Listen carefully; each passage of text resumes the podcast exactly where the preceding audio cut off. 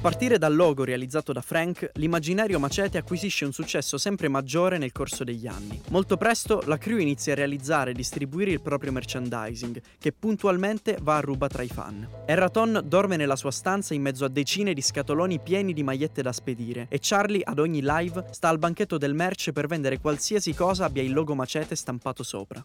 Macete quindi diventa una fucina non solo di musica e video, ma anche di abbigliamento e accessori, e ben presto, nel duemiladodici, Salmo decide di fare uno step successivo: non fermarsi al merch, ma creare un vero e proprio brand d'abbigliamento, insieme a Frank, che è il grafico di fiducia di Macete, e Andrea Suergiu, un socio della crew, che è anche musicista dei Second Youth, gruppo in cui suona, tra gli altri, Andrea Folino, il primo regista di Macete. È chiaro sin da subito che i soggetti del brand saranno gli stessi di sempre, quindi mostri strani, teschi, creature demoniache, falci, skateboard e tette.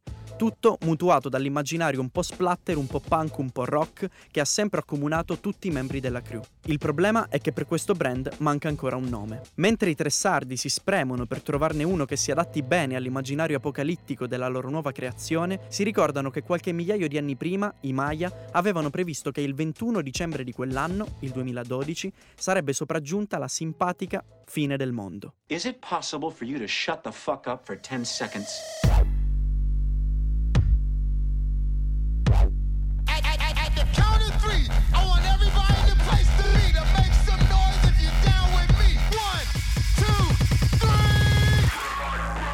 Fine del mondo, che tradotto in inglese fa Doomsday.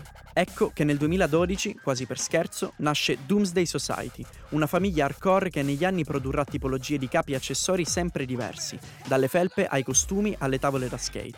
Ad oggi il brand è distribuito in centinaia di negozi fisici in giro per l'Europa, riceve ordini da tutto il mondo e, nel duemiladiciannove, è arrivato ad aprire due temporary store, uno a Barcellona nel mese di maggio e uno a Londra, sulla Brick Lane, nel mese di settembre.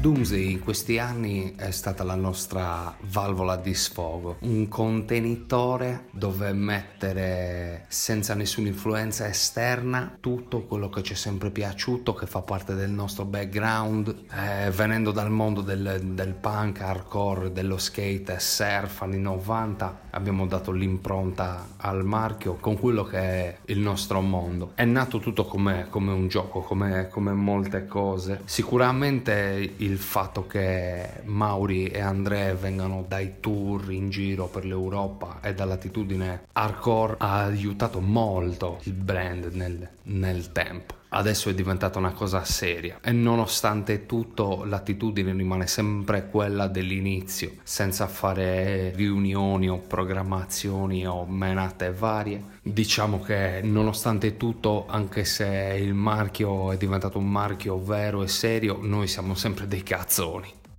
Detto questo, il muoverci in giro in Europa sta diventando molto figo, speriamo di, di riuscire a fare i prossimi pop-up oltre oceano.